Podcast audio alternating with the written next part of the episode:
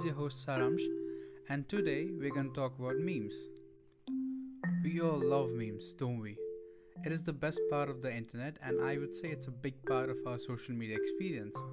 And especially in times like these when we are locked inside our homes, memes probably has become one of our best friends. and I do know people who live and breathe memes.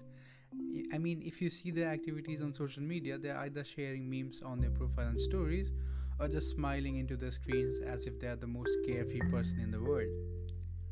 But I don't blame them though. I have been guilty of mindlessly scrolling through memes for hours. I mean, I couldn't stop. It's fun and exciting, and memes nowadays, man, they are really, really good. It makes you laugh, it makes you smile, and it's it's a really good pastime. It makes you forget your stress and fills you with momentary satisfaction. And once you've entered this rabbit hole of memes, there's no getting back. It's a never-ending abyss. And who would even have problem with memes? It's such a good thing to have. Well, I might. For the record, I have spent a lot of time during this first week or so of lockdown watching memes. I found myself spending a lot of time on social media during this lockdown, and most of that time was spent watching mindless, unhelpful, unhealthy, but yet funny memes. I do enjoy memes though, I wouldn't deny it, but I absolutely hated the repercussions. I hated how I spent smiling foolishly into my screen, not realizing the hours passing by without any productivity. Although the memes made me smile, but after hours of watching memes until my appetite was full, I felt a sense of disgust rush into me. I realized how my time was slipping out of my hands while I was moving nowhere. Also, the instant gratification that memes provided were gone in no time, and stress and responsibility souped in, triggering anxiety. In a way, I felt like an addict. And we all are addicted to memes in a not so good way. Now, I had been following the Stoic philosophy for some time now.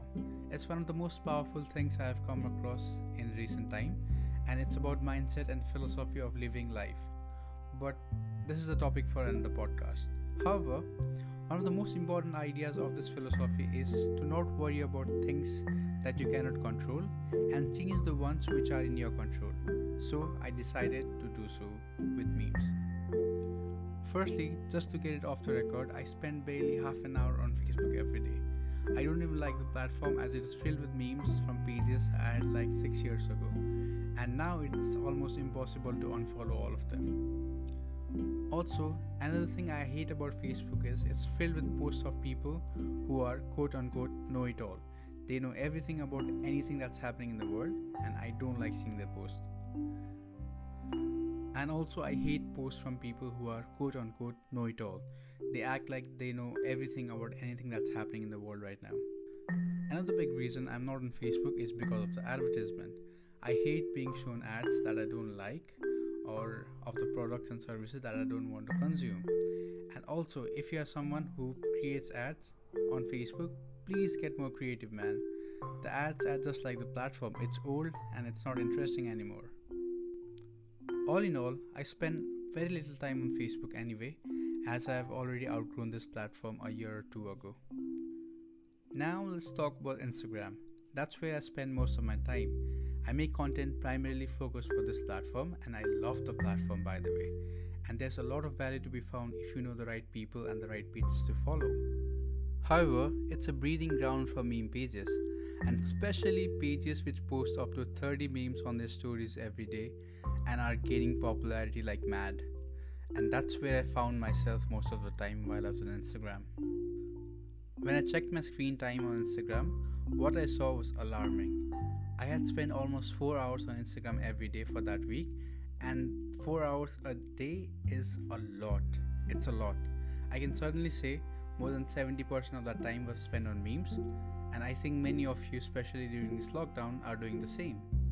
I felt happy for a while watching the memes, but horrible afterwards. So I decided I would change things for the better. I would be in charge of my time and not the other way around.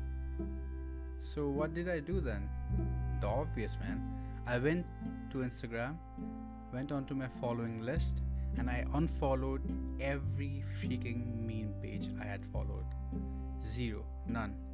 Currently, I'm not even following a single meme page. And after a few days of that, I did see changes. I had more time in my hand. I could focus better as my brain was not filled with all the funny shit I had to endure for hours otherwise.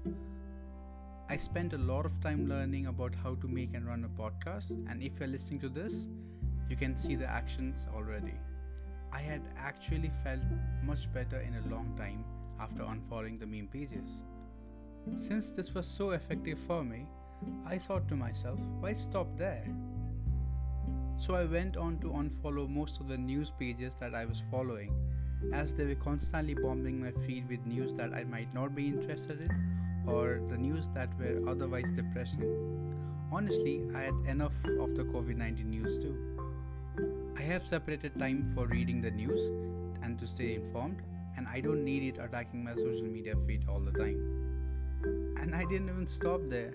I went on to unfollow so called food blogs on Instagram. I am practicing fasting twice a week, and it's good to be not be reminded about food every once in a while. Now I only follow a few food blogs which are actually really good at what they are doing. Then I went on to unfollow a few people who are constantly complaining about one or the other thing every day on the Instagram stories and feed. I stay away from people who are all talk but never really do anything to improve their own life. And to be honest, some of them were my friends too. Yes, it included my friends too. And it's okay. It's okay to choose your well being over other people who do not care about their own. Yes, repeat that. It's okay to choose your own well being over other people who do not care about their own well being. Now it has been almost 15 days of filtering and optimizing my social media, or Instagram to be exact. And man, I feel good. I find myself spending a lot less time on the app, and the best part is now my Instagram is filled with people who are creating something new every day also, I have been following pages that post something valuable every day. And more importantly, it is not surrounded by people who are spreading the negative vibes. And the best part is, it's free from brain draining memes. It's high time now. It's high time you start being conscious about your life. Take control of things that you can and make sure not just your real life, but also your social media is filled with good people. It has been more than 40 days of lockdown. I hope you understand the situation we as a nation are getting into.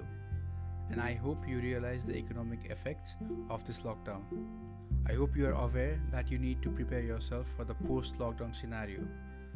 Learn and manifest new skills, be ahead of the curve, and make sure you're ready.